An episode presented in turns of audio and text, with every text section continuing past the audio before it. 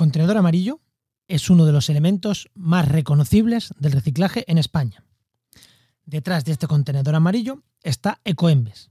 Y detrás de Ecoembes están prácticamente todas las empresas que ponen envases en el mercado, ya sea porque quieren o porque no les queda otra opción legal. Pero la realidad es la que es. Comienza Actualidad y Empleo Ambiental, un podcast de Juan María Arenas y Enoc Martínez.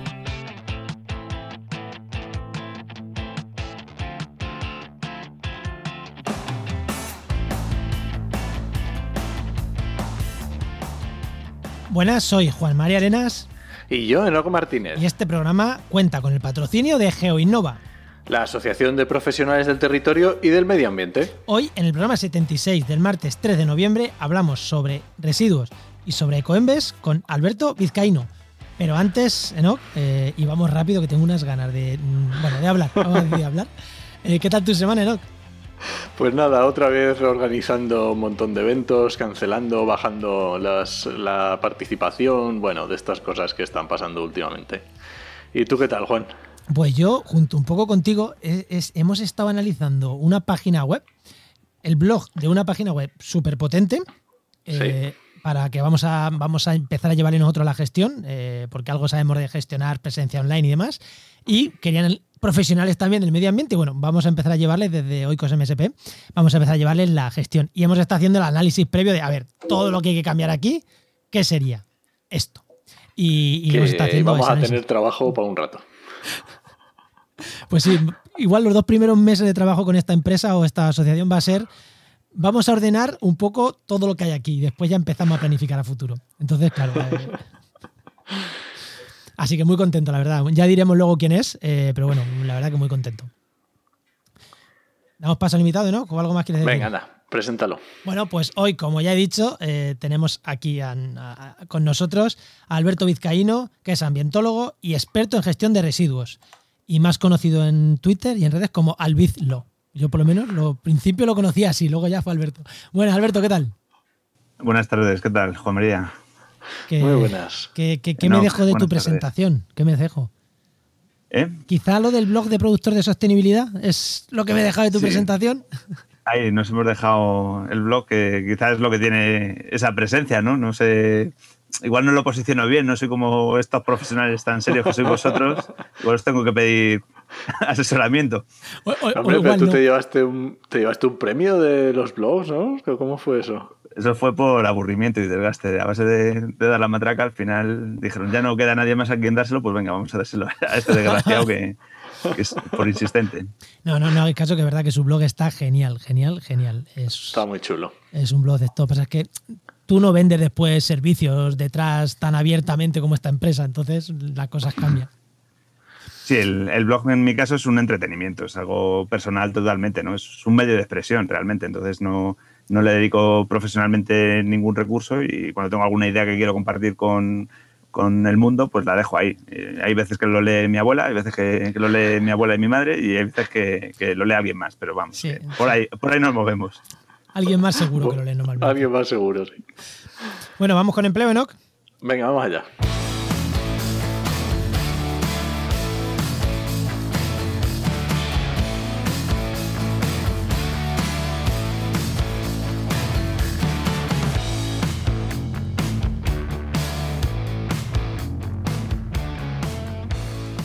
Bueno, pues antes de entrar con el tema, ya sabéis que siempre primero el consejo de empleo que nos da Enos Martínez, director de la web trabajaenmedioambiente.com, la web referencia de búsqueda de empleo en el sector ambiental, no solo para ambientólogos, ingenieros, biólogos, bueno, cualquier persona que trabaje en cosas de medio ambiente, ahí tiene oferta de empleo.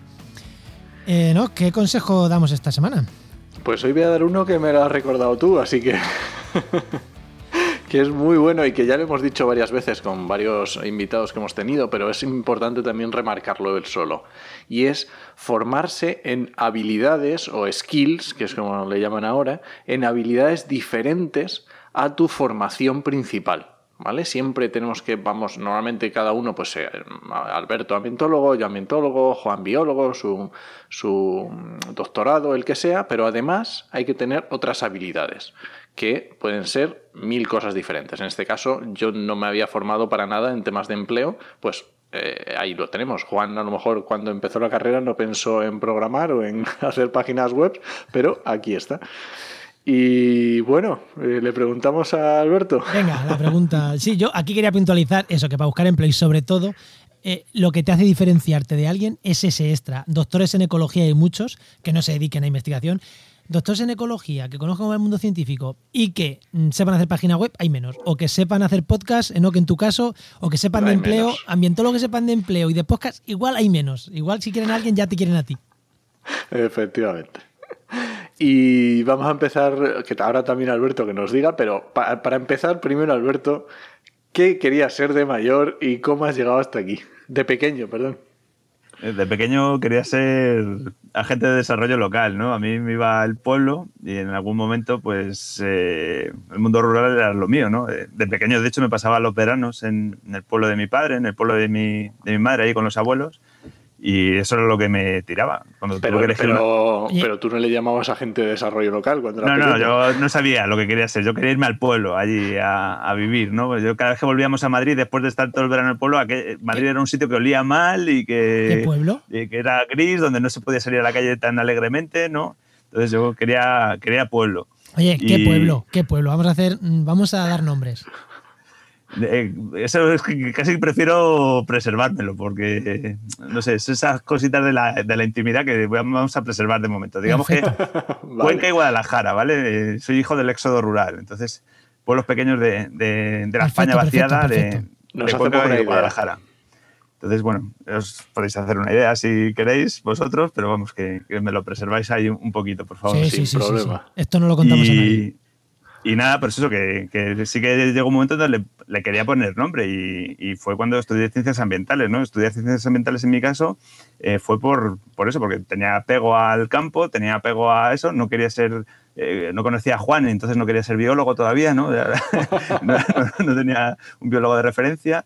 Tampoco conocía a Enoch, ¿no? Pero eh, estaba saliendo esta titulación nueva de ciencias ambientales y un poco por descarte de se- tenía bastante claro que el dibujo lineal no era lo mismo, no era lo mío, entonces de las ingenierías, el cálculo, el dibujo, nada.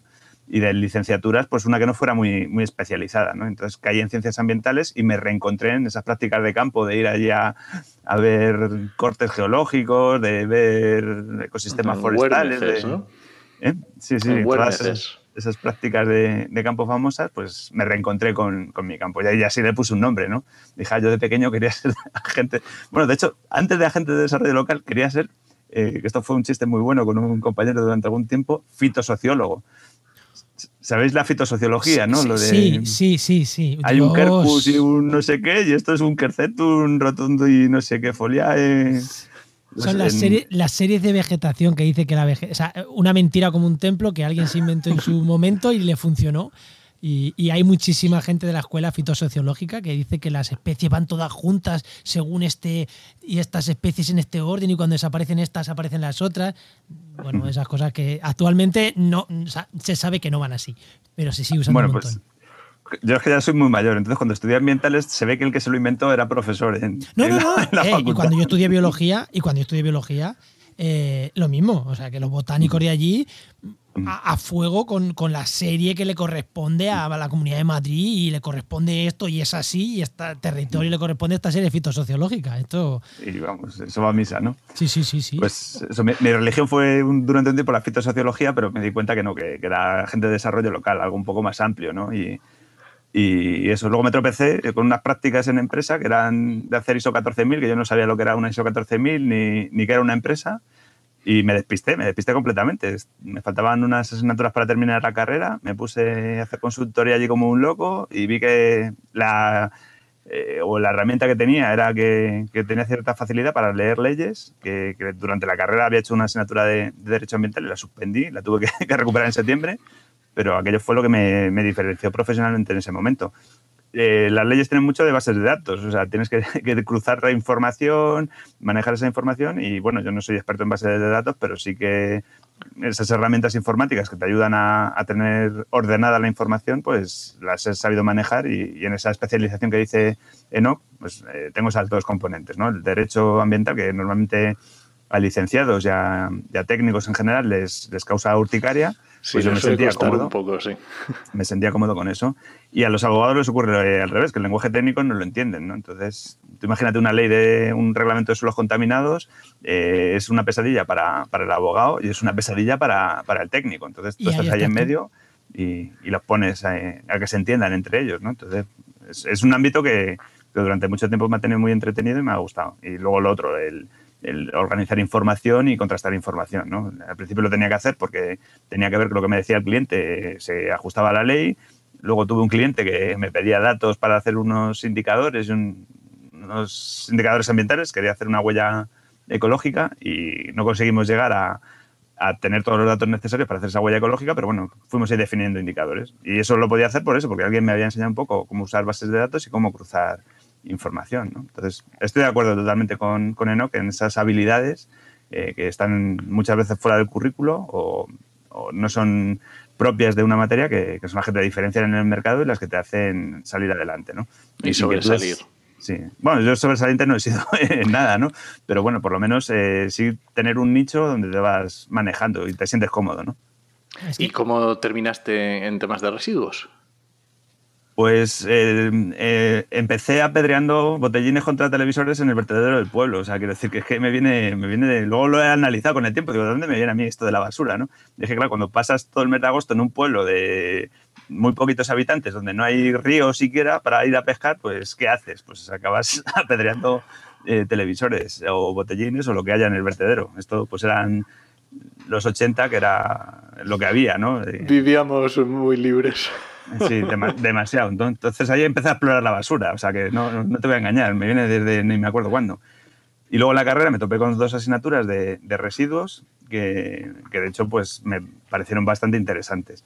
Y, y, cuando empecé a trabajar en consultoría, eh, una de las primeras cosas que me tocó hacer era una industria farmacéutica que tenía, tenía que almacenar residuos peligrosos de, de su proceso industrial y me dijeron, bueno, pues necesitamos dimensionar y diseñar el, el almacén. Entonces toda la normativa de residuos que había ahí, pues eh, me la tuve que leer, resumir, concretar para que esa empresa tuviese su proceso bien hecho y el almacén fuese acorde y no tuviese riesgos eh, en la gestión de esos residuos. Y ahí ya me empapé bien de la legislación. Esa misma empresa nos presentamos a un concurso público para dar un curso de gestión de residuos de 90 horas.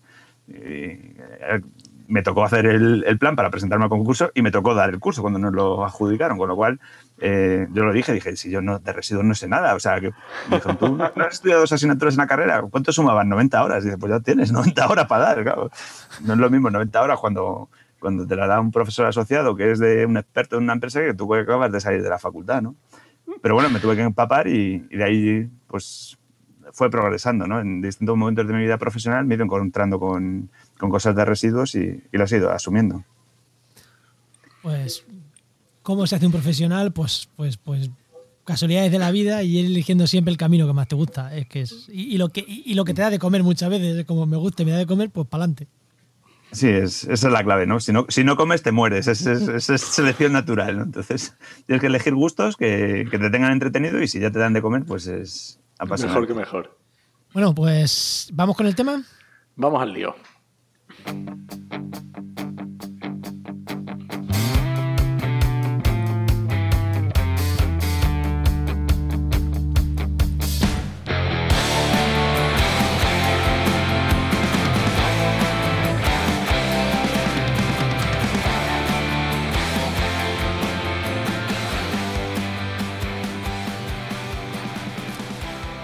Yo cada vez que escucho hablar a, cada vez que escucho el nombre de Alberto Vizcaíno, en la mente se me pone Coembes. Pero es que cada vez que escucho Coembes, al lado me salta Alberto ahí su carita. Es como, para mí son dos entes que van totalmente asociados. Y no precisamente porque se quieran mucho, sino porque para mí cuando eh, tengo que buscar algo de decir, uy, esto no me termina de convencer, especialmente con el Coembes, es que es ir al blog de Alberto, es ir a Twitter y ahí está mm, Alberto contándote algo que dices, esto me gusta más, esto me convence más, esto me lo creo más. Eh, básicamente porque aquí no hay campañas de marketing, Alberto ya lo ha dicho, no, no vive de su blog, no vive de esto, entonces para mí es mucho más eh, fiable. Entonces queríamos hablar de Coembes porque han pasado un par de cositas en los últimos dos meses, una en septiembre y otra en octubre, mmm, desprestigiando mucho a Coembes, que ahora veremos qué es, y dijimos, mira, hay que traerse a Alberto y aquí te tenemos. Vamos a empezar por el principio. ¿Qué es Ecoembes? Ecoembes es una marca realmente, ¿no? Es un acrónimo que utiliza una empresa, una corporación, una sociedad anónima, que es Ecoembalajes España, Sociedad Anónima. Entonces, Ecoembes es la marca que utiliza esta corporación. Y ahora podemos pensar, ¿no? Que si es una sociedad anónima, ¿quiénes son los asociados de esta, de esta sociedad? Pues esta sociedad la forman eh, los envasadores, distribuidores de producto envasado y algunas empresas de, reciclaje. Es una, una, organización que forman porque hay una obligación legal. En la ley de, de residuos, desde los años 90, se exige que todo el que ponga en el mercado un producto que con su uso se convierta en un residuo, asuma el coste de gestionar ese residuo. ¿Quién gestiona los residuos de los envasadores y, los distribuidores de producto envasado? Ecoembes, ¿no? Entonces, ¿qué es Ecoembes? Pues es una sociedad anónima creada por la industria del envase de usar y tirar para asumir una obligación legal, que es eh, costear la recogida y el tratamiento de esos residuos de envases. O sea que básicamente es una obligación legal que se crea en los años 90, que es, esa responsabilidad de esos envases y las, las, eh, los que ponen los envases en el mercado dicen cómo es la mejor forma de, enfrentarnos a esta obligación y crean esa sociedad. Eso es, básicamente. Hay una cosa curiosa que es que eh, la ley que eh, establece esta obligación en, en, la legislación española es del año 97, la ley de envases del año 97, y Ecoembes justamente se crea en el año 96. O sea, esta, esta corporación tiene incluso capacidad predictiva ¿no? sobre cómo eh, organizar la gestión de residuos. Antes de que haya un requisito legal ya se anticipa y crea la solución.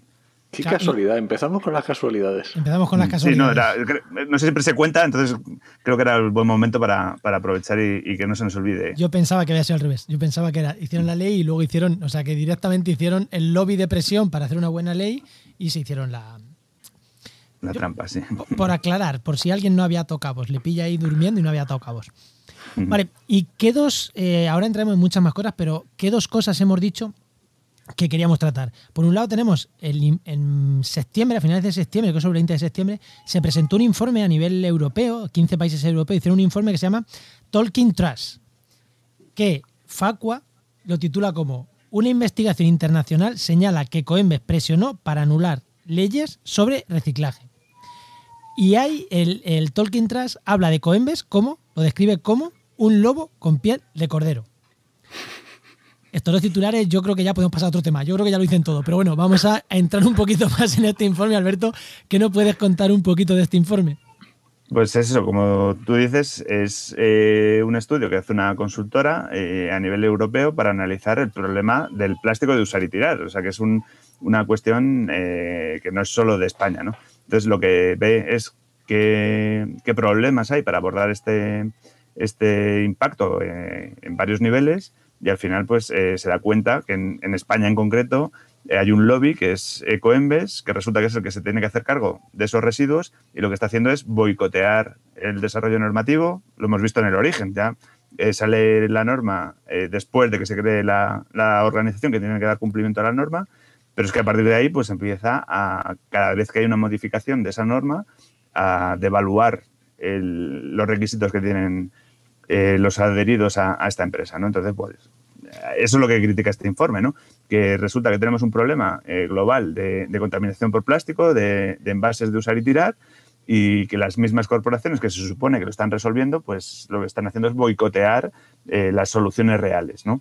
Y es muy explícito en ese lobo con la piel de cordero eh, diciendo que lo que estamos haciendo es crear opinión a favor de un sistema que no está dando solución al problema, ¿no? No sé si es un poco complejo, pero yo creo que podemos seguir profundizando en, el, en la cuestión. Me, me, gusta mucho esto que has dicho último. Eh, has metido un, un, dato que es muy interesante. Y es que es, está creando, porque pensemos que eh, ahora, hasta ahora no hemos hablado de dinero. ¿Vale? No hemos hablado de, de, cómo se financia esta, esta, empresa o cómo consiguen, porque claro, si ya estamos hablando de que hace lobby, que, que se encarga de, esta, de este lobby para generar normativa eh, específica o para modificar las normativas que van a salir, ¿cómo consiguen esto? Porque esto no creo que podamos hacerlo tú y yo sentándonos un rato por la tarde. Claro, la, cuestión es que dice la, normativa, que venía de una directiva de la Unión Europea, decía, eh, si tú pones en el mercado un producto que con su uso se convierte en un residuo, te tienes que encargar de ese residuo. O bien porque admitas la devolución del residuo y, tú lo gestiones, o bien porque crees una organización en la que eh, distribuyas esa responsabilidad. ¿Qué hace Ecoembalajes España Sociedad Anónima? pues eh, le pide a cada una de las empresas envasadoras una cantidad por cada envase que pone en el mercado. ¿no? O sea, yo vendo un producto envasado y lo que hago es, eh, por cada envase que pongo en el mercado, le doy una cantidad a Ecoembes en este caso. Vale, una cosa. Eh, toda empresa, porque toda empresa en España está obligada a pagarle a Ecoembes, porque a mí me pasa una cosa muy curiosa. Yo ya un poquito conocía estos temas hace unos años, pero empezaba a montar ahí, bueno, le estaba dando idea a montar una empresita en la que igual teníamos embalajes y nos dijeron, mira, si son cosas de poco, vosotros tirad para adelante, pero en cuanto empecéis a tener volumen, la empresa, si vuestra empresa funciona y empieza a tener volumen, eh, va a venir el Coembes y os va a obligar a pagar y tenéis que pagar. Eso nos lo dijeron en, en un organismo público además, ¿eh? ¿Es cierto eso, que toda empresa que pone embalajes en el mercado tiene que pagarle a Coembes? podría montar su propio Ecoembes. Quiero decir que la ley no te obliga realmente a adherirte a Ecoembes, pero Ecoembes, como recogen estos, estos informes eh, que estudian el problema, es un monopolio de facto. Eh, y de hecho hay, hay, una denuncia porque hubo algunos envasadores que no estaban de acuerdo en el funcionamiento de Coembes, fueron a, a, competencia y competencia dijo, mira, eh, no hay más remedio que entrar por este aro, ¿no? Sí que es un monopolio porque no hay otra opción. La ley prevé otras opciones, pero claro, ¿Qué hace Coembes? Con el dinero que le dan cada uno de los envasadores, pone en marcha el sistema del contenedor amarillo. Entonces, si yo soy una pequeña empresa que envaso productos y los vendo en un envase, eh, tengo dos opciones. Admitir de vuelta el envase, cosa que a lo mejor puedo hacer en una distribución local, ¿no? Yo soy apicultor, tengo miel y la vendo en mi pueblo, pues a lo mejor mis vecinos luego me devuelven los tarros y no, no incurro en ningún problema ambiental con el, con el envase. Pero si el envase es de usar y tirar, eh, tengo que poner algún sitio donde la gente lo tire. ¿Y, qué, sitio hay que la gente tira los envases? El contenedor amarillo. Entonces, la infraestructura es tal que eh, funciona como un monopolio. No hay una obligación legal estricta, pero no tienes alternativas para cumplir, para, perdón, no tienes alternativas para cumplir con la ley de envases, salvo adherirte a Coembes. Con lo cual, de facto, es la única, la única alternativa y estás obligado a admitir sus condiciones si, si usas envases. Porque el contenedor amarillo es, entre comillas, ahora entraremos un poquito, ese Coembes el contenedor amarillo está gestionado de alguna manera eh, por Ecoembes, sí. Vale, y justo ya hemos hablado algunos temas, pero en, cuanto a estos, eh, eh, digamos, los temas que, que, decía Juan de informes que han salido últimamente, el más reciente que tenemos ahora es este famoso que ha sacado Greenpeace, que han sido muy explícitos en el nombre, que lo han llamado Ecoembes Miente ¿Cómo es este otro informe? ¿O qué, en qué se basa o qué es, dónde pone los puntos eh, principales? Claro, eh, es muy bueno el nombre porque todos sospechamos ¿no? que hay algo raro en, los datos y la publicidad de, de Lo decía Juan al principio, ¿no? yo veo los anuncios, me sale eh, alguien que los, protesta, ¿no? y al revés, cuando alguien protesta me, recuerda los anuncios.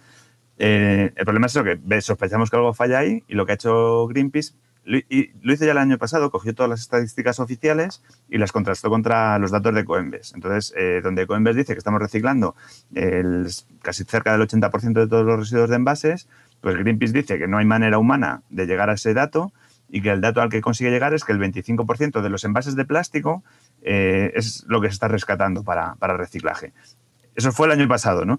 ¿Y qué hizo, qué hizo eh? Decirle a Greenpeace, estás mintiendo y estás confundiendo a la opinión pública. Entonces, eh, claro, Greenpeace ha recogido el guante y ha dicho, sí, que yo soy el que miento, pues te, vas a cagar.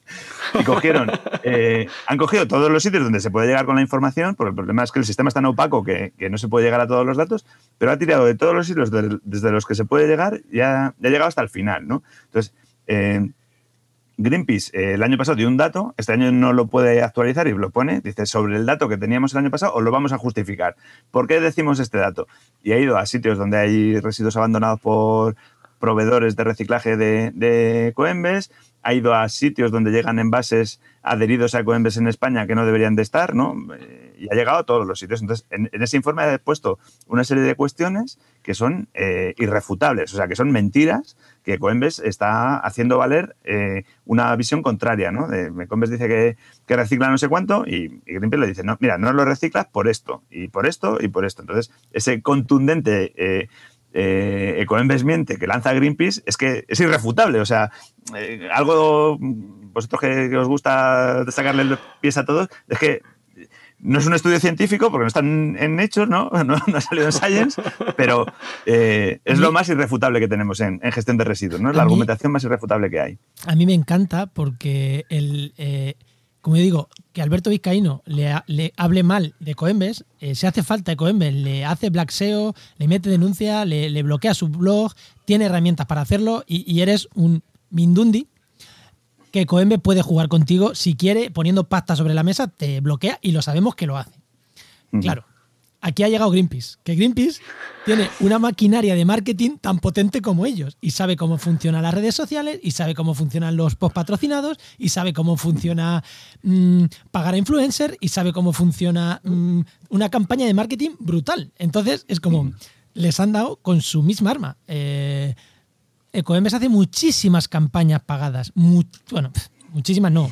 Todas las semanas tiene campañas pagadas de basuraleza, de bicicletos, de no sé qué. Campañas pagadas. Pues ha llegado Greenpeace ha dicho que tenéis una maquinaria potente. Yo también. Ahí la lleváis.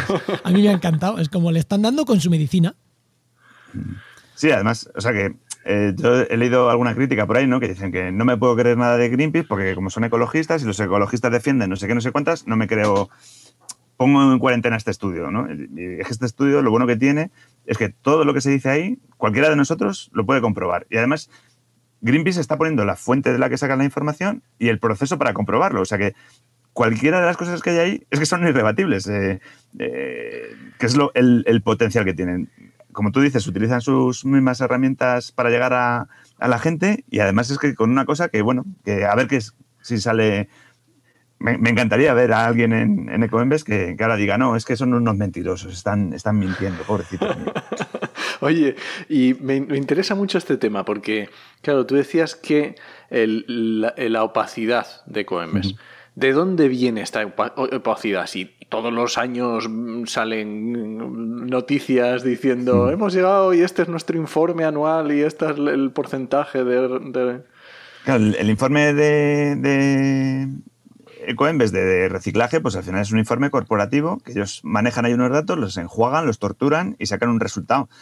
Pero claro, estamos hablando de reciclaje. Eh, para mí una tasa de reciclaje debería tener en cuenta unas entradas y unas salidas, ¿no? Entonces, eh, la opacidad está ahí, que no sabemos qué entra en la fórmula de cálculo de, de Ecoembes, no sabemos cómo lo gestiona y sabemos el resultado. El 80% de los envases se reciclan.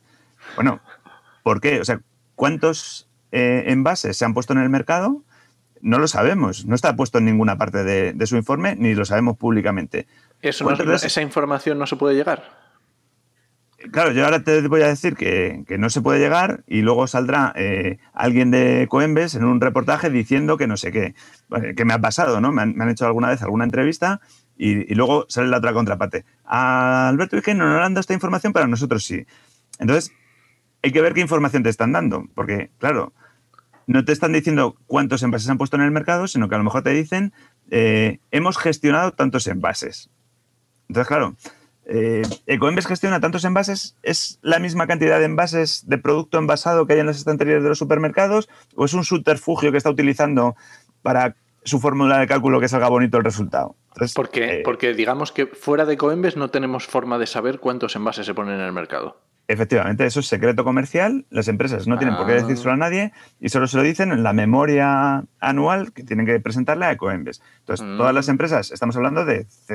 O sea, no quiero decir nombres de empresas concretas, pero estamos hablando de las empresas que meten los refrescos en, en las botellas de refrescos y de las empresas que te venden esas botellas de refrescos en su eh, gran establecimiento comercial. ¿no? Entonces, esas empresas que son yo qué sé, para cosas de empleo tienen que tener una inspección de trabajo para cumplir la, normativa laboral, que tienen que tener una inspección de Hacienda para, cumplir con la normativa de Hacienda, y algunas luego nos damos cuenta que, la cumplen de aquella manera. Esas empresas, cuando declaran envases, eh, lo hacen sin que nadie se lo supervise. ¿no? Le, dicen a Ecoembes todos los envases que ponen en el mercado, y Ecoembes coge ese dato y a partir de ahí empiezan ya los, los cálculos. Pero Ecoembes no nos dice a nosotros cuántas toneladas de PET de, hay en botellas de plástico o cuántas toneladas de aluminio hay en latas de refresco. Ese dato, si, si existe, y lo encontráis, pues eh, yo encantado de conocerlo. Llevo 10 años reclamándolo y no lo he encontrado. La empresa, mm, la que sea de refrescos o de agua embotellada, no dice, no está obligada y no tiene control a decir cuántos envases ha puesto, dice lo que quiere, se lo dice solo a Ecoembes y Ecoembes no sabemos qué hace para al final nos da un resultado. El resumen es ese, ¿no? El resumen y nos es. tenemos que creer el resultado que, Claro, si yo quiero saber el reciclaje, tengo que saber cuántas botellas hay en el mercado, cuántas se han recogido, de las que se han recogido, cuántas se han rescatado para reciclaje y luego cuántas se han convertido en materia prima. O sea, tengo muchos escalones para hacer cálculos, ¿no? Entonces, a mí me gustaría saber, pues, se han vendido 100 botellas, al contenedor amarillo se han entregado 80 de las 80 que se han entregado en el contenedor amarillo hemos conseguido rescatar 60. Y de esas 60, luego 50 las hemos conseguido convertir en un plástico nuevo que se ha convertido en botellas. Para mí esa sería la estadística buena, ¿no? Eh, y podría decir, el 50% de las botellas que se vendieron vuelven a ser botellas después de todo el proceso. Pero claro, aquí todos son sistemas de caja negra. No sabemos cuántas se venden. Ir a preguntarle a alguien cuántas han caído en el contenedor amarillo y luego de esas que han caído en el contenedor amarillo, cuántas ha rescatado. O sea, es eh, es un sistema de caja negra. Vale, porque eh, ya que has sacado tú el tema del contenedor amarillo, ¿cómo mm, funciona el contenedor amarillo? Ya que lo has sacado y que has dicho, vete tú a saber cuánto se ha metido, ¿cómo funciona el contenedor amarillo? Que ese es otro melón. Sí, es otro melón. Entonces, el contenedor amarillo es la obligación que tenían de, esa ley que decíamos del año 97, pues en el año 96 se, se acuerda eso del en vez de devolver los envases usados en los establecimientos, pues que la gente los deposite en un contenedor amarillo. Entonces, como conocemos más o menos todos, el contenedor amarillo es un, recipiente que está en la calle y donde echamos lo que, pues lo que buenamente creemos que hay que echar, porque lo que habría que echar son envases ligeros adheridos a ecoembes. Es lo único que debería ir ahí a ese contenedor amarillo. Pero yo en mi casa tengo un plástico o tengo un metal y muchas veces no tengo claro dónde, dónde va. ¿Dónde lo echo? Pues si no sé dónde echarlo y en el amarillo me están recogiendo latas y me están recogiendo botellas que son del mismo material de lo que yo tengo en mi casa, pues lo tiro ahí. Entonces, en el contenedor amarillo se recogen muchos envases que son de muchos materiales diferentes, algunos de materiales mezclados y además otras cosas. Entonces, eh, para que eso funcione, lo primero que, hay que hacer es separar por tipo de material esas cosas. ¿Por qué por tipo de material? Porque si yo quiero hacer un plástico nuevo, lo tengo que hacer del mismo polímero de plástico. Yo no puedo hacer una botella de PET de la mezcla de plásticos que hay en el contenedor amarillo. Yo si quiero hacer una botella de PET, la tengo que hacer de PET. Entonces, de todos los materiales que hay en el amarillo, tengo que sacar el PET y vendérselo a alguien que sea capaz de eh, convertirlo en una materia prima. Lo mismo con el aluminio, ¿no? Si quiero hacer, eh, como hacen estos anuncios, ¿no? de, de las latas voy a hacer una bicicleta pues para convertir las latas en bicicletas, que no sé si hay alguien que esté convirtiendo latas en bicicletas, tienes que sacar las latas y que solo latas. No puedes sacar latas y bricks y bolsas de patatas y yogures vacíos, ¿no? Entonces, eh, el que quiere hacer aluminio necesita solo aluminio. Y ahí es donde digo que se pierde la trazabilidad. No sé si me estoy enrollando mucho o... No, no, no. No, no, no, no, está genial. Y me interesa también porque. Eh, no, sé si querías decir algo más, sí, Es que creo que vas a cambiar de tema y quiero puntualizar aquí una cosa. Eh, porque una de las. Ya hemos hablado en un programa, eh, hará un año, cuando Ecoembes manda residuos. Porque ese es otro tema que a mí me resulta curioso. ¿Dónde se gestiona esos residuos del control amarillo? ¿En España se mandan fuera?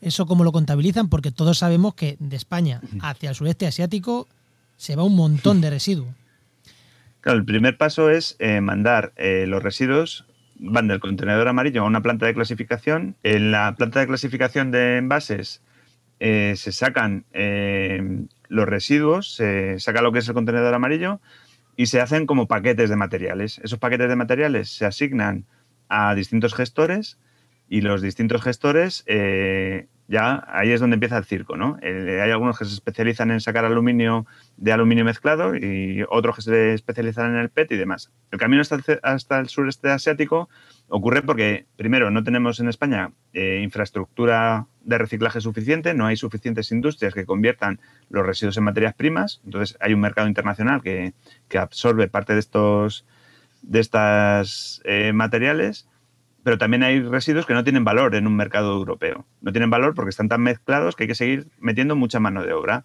Entonces, hasta ahora, eh, lo que se hacía era enviarlo a, China y otros países donde la mano de obra es más barata y podían procesar esa basura. O se creía que la procesaban. Eh, ¿Qué ha ocurrido? Que China se dio cuenta que, que no le salía rentable y otros países se están viendo que se están llenando sus vertederos de lo que nosotros sacamos del contenedor amarillo que no somos capaces de separar. Hay una parte que si separamos en estos gestores que vienen después de la planta de clasificación, pero luego hay una cadena que lo que no tiene valor aquí o que no se puede colocar aquí se manda a otros, a otros países.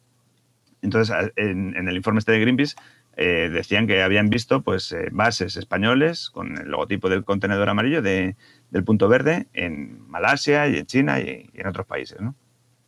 Claro, porque esos envases siguen teniendo el puntito verde que nosotros que van en las etiquetas y que sabemos perfectamente que son de España, de, de, Coembes, que es el que tiene la responsabilidad. Claro, y, la marca. O sea, quiero decir que son productos que se comercializan aquí. Eh, a lo mejor las marcas, eh, las grandes corporaciones para algún producto sí mantienen la misma marca en todos los países, pero hay marcas que son exclusivas del mercado español, ¿no? Entonces, que aparezcan envases adheridos a Ecoembes de una marca que se comercializa en España eh, con las instrucciones o los ingredientes en español eh, en un vertedero de otro país, hombre, puede ser una casualidad. Igual fue un turista que, lo tiró allí. Pero cuando ya son varios envases en varios vertederos que están sospechosos de estas cosas, pues está ahí, ¿no? Y si queréis, volviendo al estudio de Greenpeace, es que el estudio de Greenpeace habla de una empresa en concreto que se dedica a sacar eh, residuos de, España que los lleva a otro país y en ese otro país aparecen este tipo de, envases, ¿no? Entonces, claro, eh, la trazabilidad no existe, ¿no? No había un, GPS en el residuo desde el momento en que lo tiraron en el contenedor amarillo hasta que llegó allí, pero eh, no sé, es blanco y en botella, ¿no? Sí, si, estabas, si estabas en la sierra y ya llega a la playa, de alguna manera has ido. Y si hay mm. confinamiento y no te puedes mover, algo has hecho. Pues esto es igual, ¿no? Mm. Y, justo, eh, que era justo cuando iba a cambiar yo pensando, digo, bueno, eh, yo he escuchado que ahora estamos en un proceso que va a haber una nueva ley de residuos. Por lo menos va a haber parte que se va a actualizar, creo que por temas europeos, de, adaptar normativa europea. Eh, ¿Cómo es lo que viene? O sea, ¿estamos también influenciados por el lobby? ¿Va a haber cambios? ¿Cómo está la cosa? Claro, la ley se sacó a información pública y ya ha pasado ese proceso, ¿no? Ahora es algo, un proceso pues ya más político, más dentro de, la administración y luego grupos y hasta que saquen el texto definitivo. Pero en el borrador de la ley eh, hay un artículo que es eh, contundente muy al principio que dice que eh, no habrá información sobre las cantidades de productos que se ponen en el mercado, ¿no? ese artículo que choca, luego tal cual está como 37 artículos más abajo, otra vez el mismo artículo con la misma con la misma retaila. Entonces dices, bueno, eh, aquí hay algo, ¿no? O sea, si, de hecho hay marcas y hay empresas, por ejemplo en el textil o en algunos otros flujos de residuos, que están dando datos a día de hoy de la cantidad de material que ponen en el mercado. Entonces, ¿por qué en la ley de residuos que se está tramitando hay dos artículos? O sea, por si no nos hemos dado cuenta ¿no? en la información pública, lo pongo dos veces. ¿no? Me quitan el artículo 4, no sé cuál es ahora mismo, pues lo dejo en el 37. y si me quitan el 37 está en el 4. O sea, son cosas que. Es como, venga, te quito uno. ¿eh? Sí. Ni para ti ni para mí. Quito uno y dejo el otro, ¿no? ni para ti ni para mí. ni para ti ni para mí, te dejo el otro. Entonces, eso denota que ahí detrás pues hay intereses muy concretos, ¿no? Que la transparencia que se viene reclamando desde hace un montón de tiempo, pues no, Brilla por su ausencia en el propio borrador de la ley. No sé el ministerio a qué llegará. Espero que se den cuenta y, no entren en, el rollo, ¿no? Greenpeace yo creo que está haciendo todo lo posible para que no ocurra, ¿no? ¿Y tú crees que aparte de este artículo, tú crees que, que va a haber cambios interesantes o no? ¿O estamos fastidiados o qué? Eh, lo veo, o sea, como persona optimista espero que sí, que, salga una ley que nos ayude a vivir con menos plástico, que fomente eh, la venta a granel y, los envases retornables y reutilizables. Pero en mi experiencia concreta en el sector, pues veo que hay muchas presiones, veo que se está condicionando mucho la opinión pública y veo que se están proponiendo alternativas que no son alternativas reales, ¿no? Y, me cuesta creer que, realmente la ley vaya a ser lo que se espera de esta ley. Oye, y el tema de los envases retornables, eh, he leído, bueno, eh, por redes sociales siempre está, he, he visto un montón de veces, esto típico de en Alemania metes una botella y te dan unos euritos y aquí en España esto no se puede, hay que implementar esto. Punto uno. ¿Es cierto y, es tan así que en otros sitios tú metes botellitas y te dan dinero? ¿Es tan así o es esto típico guay de sí en Alemania, pero en, en un pueblo perdido de la mano de Dios que alguien lo hizo y funcionó? Y por otro lado, ¿es cierto que Coembes se niega a que eso se implante en España en caso de que esté funcionando en otros sitios? Claro, eso sí funciona en otros países, de hecho, en varios países de Europa y en varias regiones del mundo. Yo eh, bueno, no he viajado mucho porque soy un chico de pueblo y donde me gusta estar es en mi pueblo, pero eh, eh, si vas a Estados Unidos, cuando compras una botella, te pone ahí eh, el, el precio de lo que cuesta esa botella, ¿no? Eh, he estado en- hace un par de años, estuve en Croacia y también había un, un simbolito de lo que te devolvían por la botella. O sea, quiero decir, no solo Alemania, en mi experiencia personal, dos países que he viajado, en, en los dos estaba, ¿no? Dicho Alemania por Eh, decir uno, a lo mejor no es Alemania, ¿eh? Ya sabes que Sí, no, gente- en Alemania también está que son todos esos vídeos, ¿no? Del, del señor que va allí, joder, eh, me- va un chaval, ¿no? Después del botellón, pa, pa, pa, pa, venga, 20 botellas, uh, me han dado 4 euros. Eso se llama, eh, que está en la ley de envases del año 97 española, depósito, devolución y retorno de envases. Tú cuando compras el envase, dejas una cantidad eh, en depósito que te devuelven cuando retornas el envase. Entonces, en, estos países que lo hacen con maquinitas, pues eh, lo que haces es que metes ahí tus botellas, la máquina tiene la función de comprobar que lo que estás metiendo es lo que, lo que te devuelven. O sea, tú te llevaste una botella de una, una lata de refrescos, pues tú metes la lata de refrescos, eso ve un factor de forma, tiene un, un sensor que ve que eso tiene forma de lata de refrescos y un código de barras. Con lo cual, están contando una a una las botellas que devuelves para dar, o los envases que devuelves para darte ese ticket con, con el importe, ¿no? Eh, entonces, sí, funciona en otros países. ¿Qué problema tiene ese? Primero, que cuentas los envases uno a uno. Ya no es esa caja negra de, ah, no sabemos cuánto ha, ha caído en el contenedor amarillo. No, no, no. En esta máquina de este supermercado de Frankfurt han metido mil botellas de plástico, 200 latas de aluminio y tres botellines de vidrio. No sé si se entiende el, el nivel de detalle sí, de información sí. que ofrece eso. Claro, brutal. Para una, para una corporación que eh, su modelo de negocio se basa en parte en, en una opacidad y en esas campañas de desinformación que hace, el que se cuenten una a una todas las botellas puede ser un problema. Y aguas arriba también, quiero decir, el problema no es que, que Coembes pierda control de los envases o que le contemos a Coembes envase por envase todos los envases que ha recogido. El problema es el, el envasador y el distribuidor de producto envasado.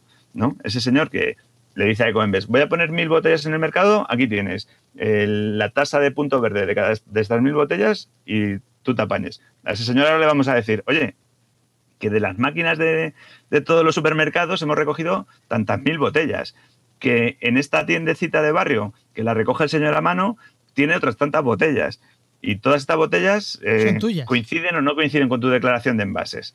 No sé si se entiende el problema. O sea, el problema no es solo Ecoembes. Ecoembes al final es una pieza del puzzle y es una pieza que va a seguir en el puzzle y que tiene que estar en el puzzle. El problema es lo que se hace a través de esa pieza, ¿no? Claro, porque si no se reciclan y van a la basura, la empresa esta de refresco puede decir, he puesto un millón de botellas de, de latas, porque sabe que ha puesto cinco, pero cuatro van a ir a la basura ordinaria.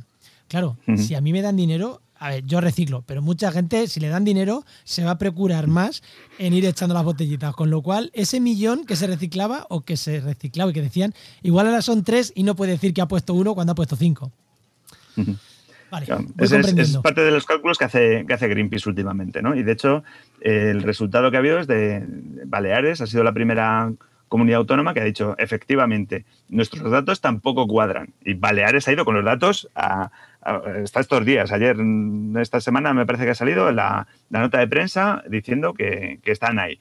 Eh, la comunidad en Madrid, eh, a la vista del informe de, de Greenpeace, ha dicho a Greenpeace que vaya a la asamblea a explicarlo. Eh, espero que les expliquen eso, ¿no? De, no nos cuadran las cuentas, pero no somos nosotros quienes tenemos que dar explicaciones, es la otra parte, ¿no? Ah, o La- sea, la- vale, la vale, que nos o sea, dice que mentimos. Les han dicho que vayan porque mienten, ¿no? O sea, le- No. vale. Le han ¿quién- dicho a Greenpeace que vaya a explicar las mentiras de, de, de Coembes. Coembes. Pero, ¿Y quién se lo ha pedido? O sea, ¿quién- o sea, eh, se lo puede pedir cualquier grupo porque me extraña a mí que mm, Ayuso, Yaguado y Vox, haya, que son los que están gobernando, le hayan dicho a Coembes, Mm. oye, vente, que es que eh, Coembes es muy mala, vente y cuéntanos la verdad. Yo creo que no haya sido así, ¿eh?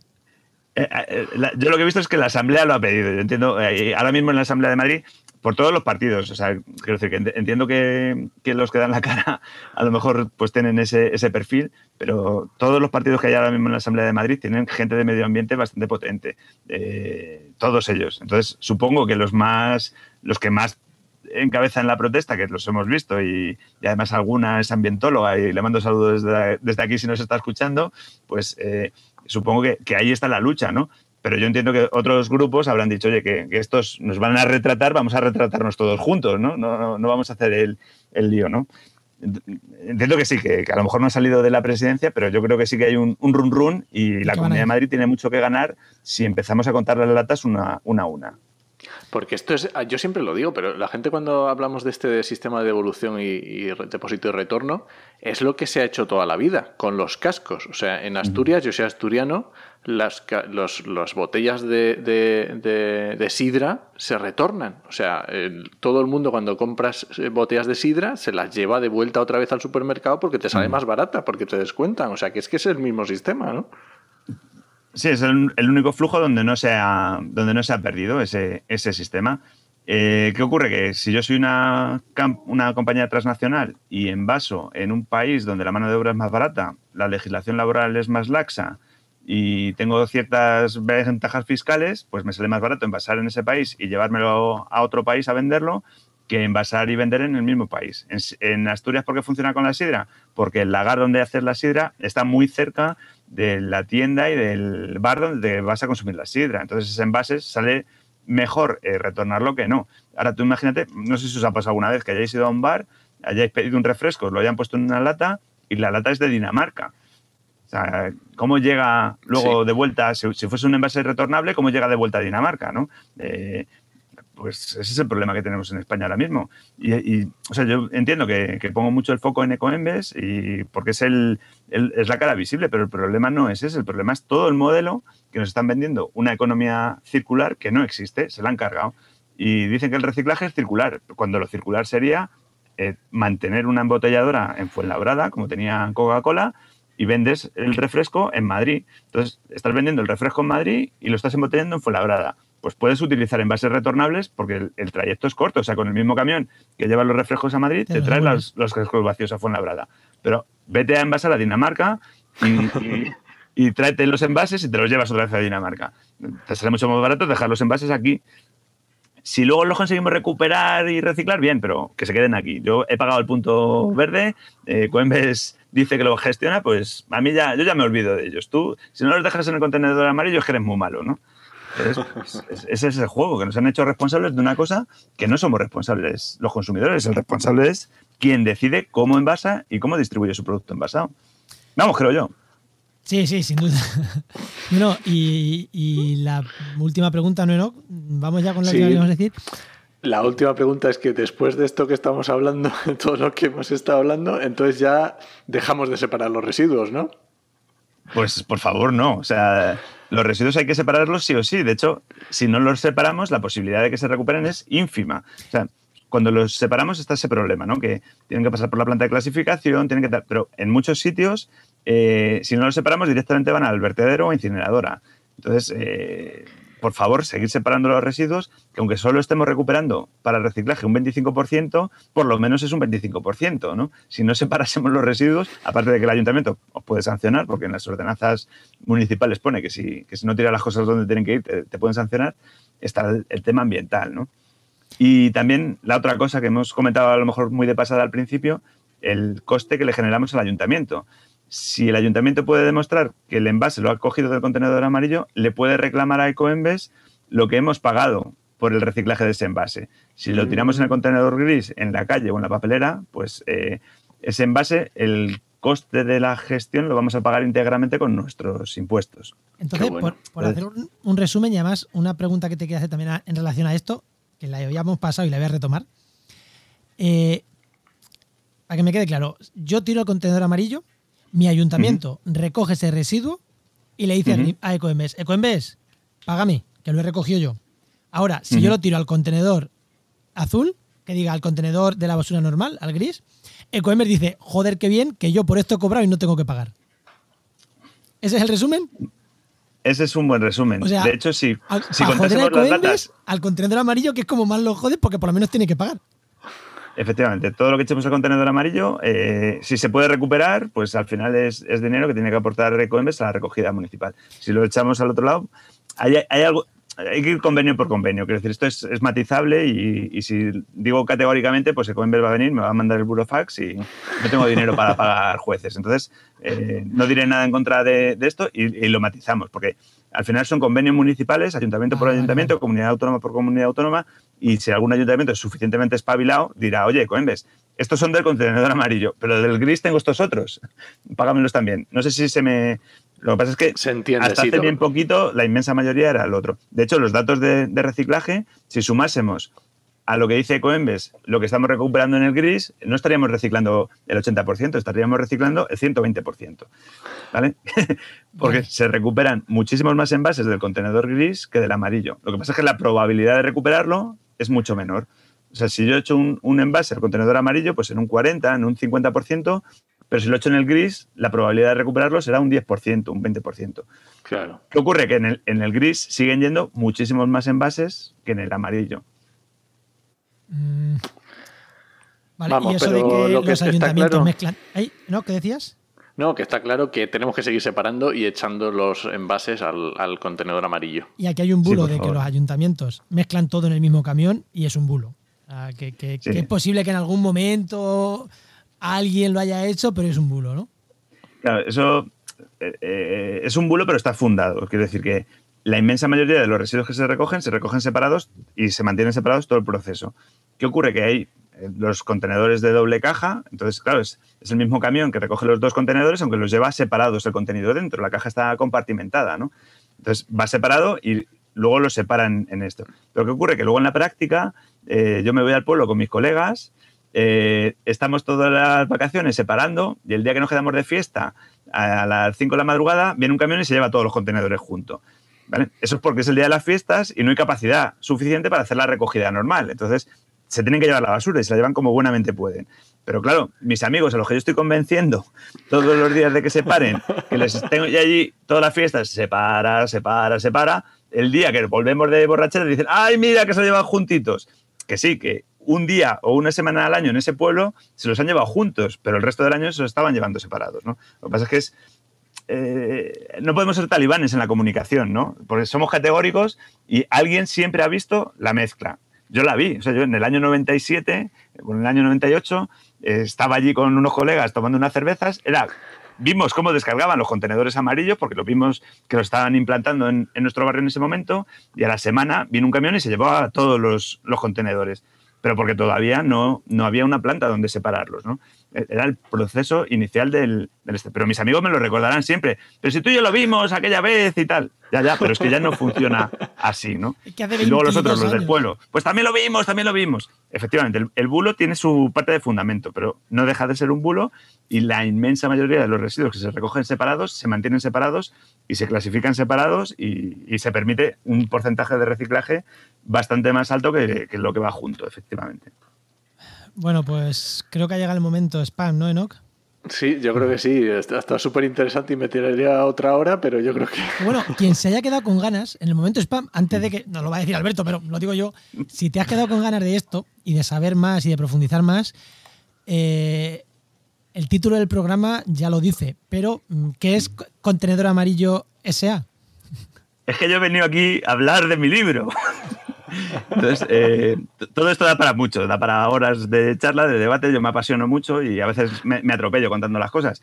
Entonces, he hecho el esfuerzo de sentarme delante del ordenador y eh, escribirlo lo más eh, inteligible que, se puede contar todo esto. Y acabamos de publicar un libro que se llama Contenedor Amarillo, ese punto a punto, con una editorial que es fuera de ruta, que ha tenido el valor de, de aceptar esta, esta apuesta sabiendo lo que hay, ¿no? porque posiblemente se hablará de este libro en este podcast y, en el de mi madre, pero no, no en los grandes medios no creo que lo veamos anunciado, entonces eh, creo que es una apuesta muy valiente por parte de, la editorial el, el asumir este reto y el libro está ahí, son 300 páginas eh, profundizando y detallando en todos los argumentos que hemos estado tratando esta, esta sesión. Pues. Así que muchas, muchas gracias por dejarme hablar de mi libro. Pues yo, mira que no soy muy de libros y lo digo normalmente, pero igual este. igual este cae, ¿eh? Pues puede Lo, he pensado que lo tenía que haber hecho al revés, ¿no? Que es lo que hace la gente ahora. Primero hace un crowdfunding o un Patreon, ¿no? Y, y- y- o sea, primero pagas y luego ya escribo el libro. Yo, yo lo he hecho al revés, me perdonáis. Si a alguien le interesa el tema, pues bueno, el libro ya está, ¿no? No hace falta que, que estéis esperando a que llegue al al límite del crowdfunding y, y esas cosas. Pues bueno, ¿y en qué sitios más te podemos encontrar? El, spam puro tuyo, ¿dónde. Puro y duro. Pues el sitio donde me gusta expresarme es en mi blog, porque es mi blog y, me lo cargo cuando quiera. Entonces, eh, hay productor de sostenibilidad.es, el Twitter, pues Albizlo, que son las iniciales de mi nombre, es súper original, AL de Alberto, V y Z de Vizcaíno y LO de, de López, ¿no? Era de aquella época donde había que ahorrar caracteres, ¿no? Para, para escribir cosas en Internet. Y, y ahí básicamente. Luego me tenéis en LinkedIn, en, en otros sitios, pero vamos, que, que eso. Sí que le hemos hecho una página para eh, que estaréis enlazados este podcast y, y demás, que es contenedoramarillo.es. Eh, estaba libre el dominio y dije, pues me lo quedo, contenedoramarillo.es. Eh, sí, no me dedico al SEO profesionalmente, pero a veces se me ocurren ideas y me sorprende que nadie las haya explotado, ¿no? Pues sí, más si eres una que corporación que, manejas un contenedor amarillo. Tendría que estar hiperregistrado por EcoM, vamos. Yo no sé cómo no lo han comprado. Bueno, allá ellos. Ahí está. Eh, Pues, genial, pues genial, genial. Muchísimas, muchísimas gracias, Alberto. Hemos aprendido un montonazo contigo. Y eso, que muchísimas gracias por venirte por aquí. Pues muchas gracias a vosotros por invitarme, me lo he pasado estupendamente, como las veces que, me invitáis y las veces que os escucho, aunque no esté hablando, que a veces también escucho a gente que no soy yo. Me, encanta escucharme a mí mismo, como podéis ver. Pero me, encanta que, eso, que, nos deis voz a todo el mundo y tengáis este perfil tan diverso. Pues nada, para otra vez, para la tercera, yo qué sé, hablamos de otra cosa más interesante cuando hayamos eh, conseguido verdad, de verdad, las cifras estas tan chulas del 80% o algo así. Ojalá podamos hablar de las cifras reales, que alguna vez tengamos datos eh, contundentes o que estaría bonito que, porque seguro que os van a escuchar, por si tienen que mandaros un burofax o algo, eh, que, que respondan y digan, venga, vamos a, a dar esos datos que queréis comentar y, y que podéis contrastar. Sí, oye, Ojalá yo ocurriera. encanta- oye, si viene alguien de Coinbase a contrastar esos datos aquí, yo encantado, pero que venga con los datos. Pues muchas gracias, Alberto. Hasta Muchísimas luego. Gracias a Alberto. vosotros. Hasta luego.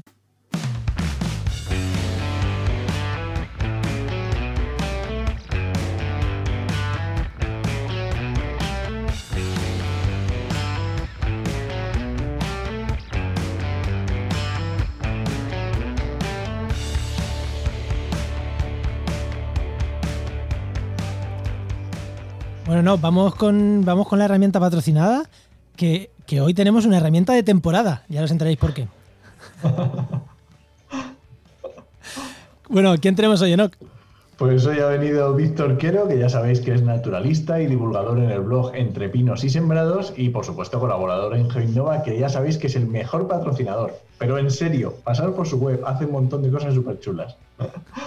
Muy buenas, Víctor. Hola, ¿qué tal chicos? ¿Qué tal, Víctor? Muy bien. Bueno, eh, me he equivocado, ¿no? Yo, he vi- yo he visto aquí el nombre y he dicho, eh, esto como la fruta de temporada. No, es correcto, vas bien, vas bien. Aunque setas nos podemos encontrar a lo largo de todo el año, pero, pero sí, digamos que ahora es la época bonita, sí.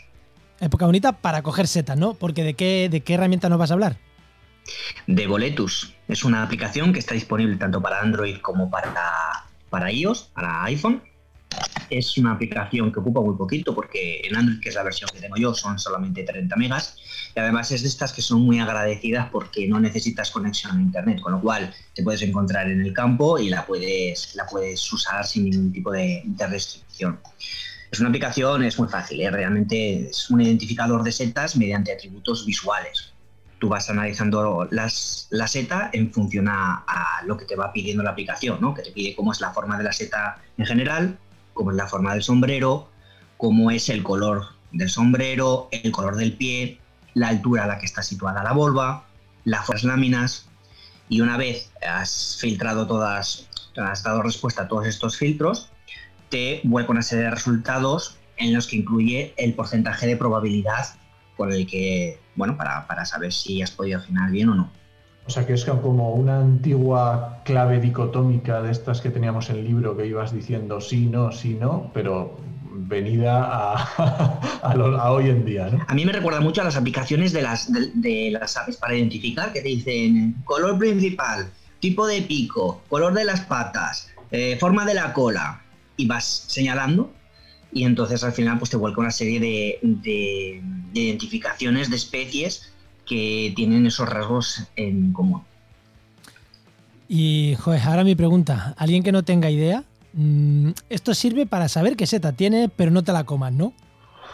Vayamos, vayamos, dejemos claro lo primero de que te juegas la vida ¿eh? con una seta, o sea que no es ninguna tontería. Es mucho mejor poder ir con alguien experto que te pueda decir e identificar bien qué especie es, que no jugárnosla a la carta de mm, algo tecnológico, ¿vale? Yo quería dejar claro eso porque eh, es una responsabilidad, ¿sabes?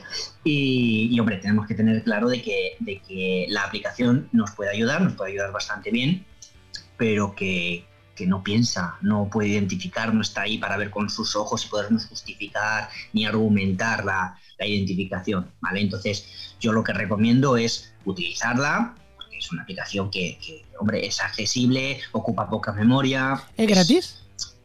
Hay dos versiones, una que es gratis y otra que tiene un pago de 2 euros. La verdad, a mí un pago de 2 euros es que es un poco más de un café, con lo cual ah, son estas aplicaciones que son muy agradecidas y yo creo que merece la pena, la verdad. Eh, no, te iba a preguntar qué incluye la gratis y la de pago, porque es que al final lo que tú dices, 2 euros, es que mm, si necesitas la de pago y de pagar. ¿Qué son dos euros? Insisto, que es una aplicación muy agradecida y para el que el que no tenga mucha idea de setas y necesita ayuda con la identificación, en vez de tener que llevar una guía en la mochila pesada que se puede mojar, etcétera, etcétera, creo que esto es, mucho más práctico. Hombre, y tendremos que hacer el chiste de las setas comestibles, ¿no? El que, todas se pueden comer. Son menos, menos todas, se, todos se comen, pero algunas una sola vez. Exacto. Mira que me estaba callando yo, que digo tonterías un montón. Es que había que hacerlo, había que hacerlo. Bueno, Víctor, pues muchísimas, muchísimas gracias por esta recomendación y yo me la descargaré para cuando salga cuando salga al campo, que oye, que, ahora en otoño es cuando merece la pena ir con estas cositas en el bolsillo.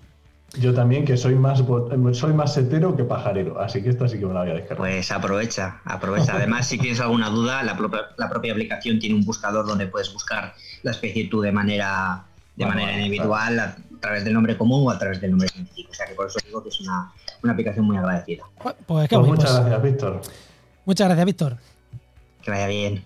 Pues esta sección te llega gracias a nuestro patrocinador, a GeoInnova. La Asociación de Profesionales del Territorio y del Medio Ambiente. Y que puedes encontrar en www.geoinnova.org.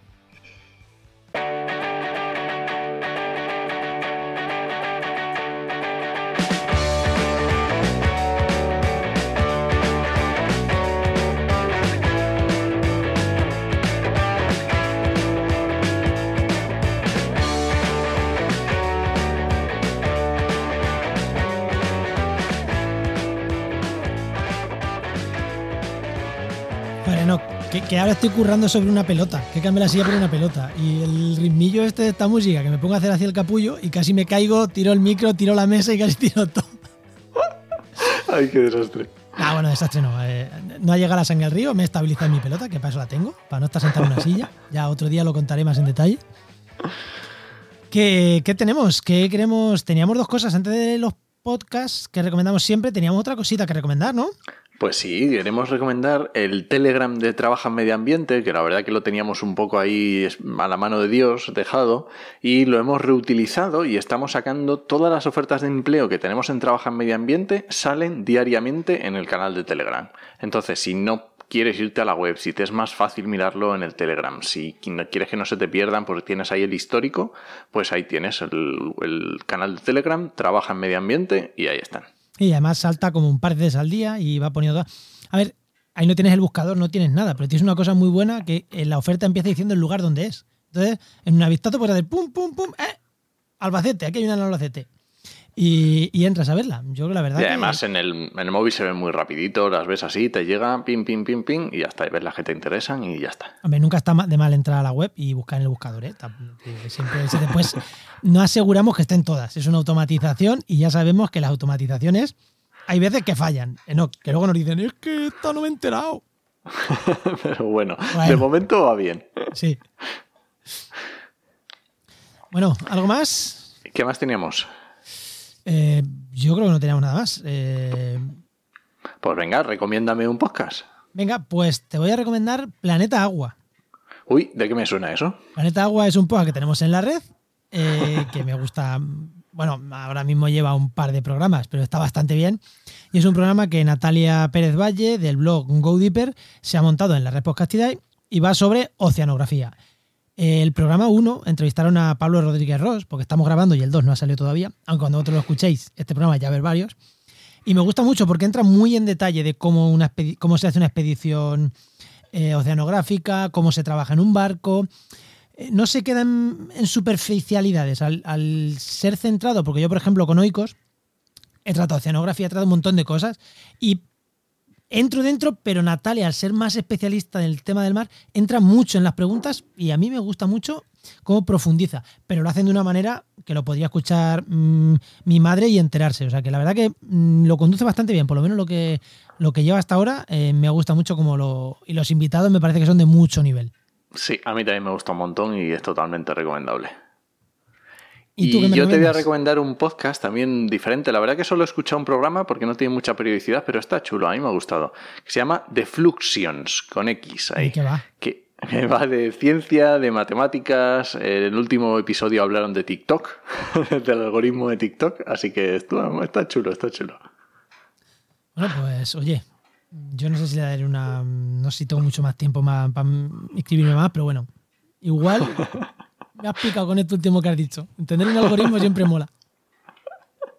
Bueno, entonces nos vamos. Venga, vámonos. Pues nada, ya sabes que este podcast pertenece a la red de podcast Podcastidae, que es la red de podcast de ciencia, medio ambiente y naturaleza. Y muchas gracias por compartir este programa, por vuestros comentarios en las redes sociales. Nos encanta que nos valoréis, que compartáis el programa. Muchísimas gracias, que la verdad que, oye, cada vez que veo un recompartido y nos citan es como, ¡ay, qué gustico! y nada, te esperamos en el siguiente programa de actualidad y empleo ambiental. Nos escuchamos. Adiós.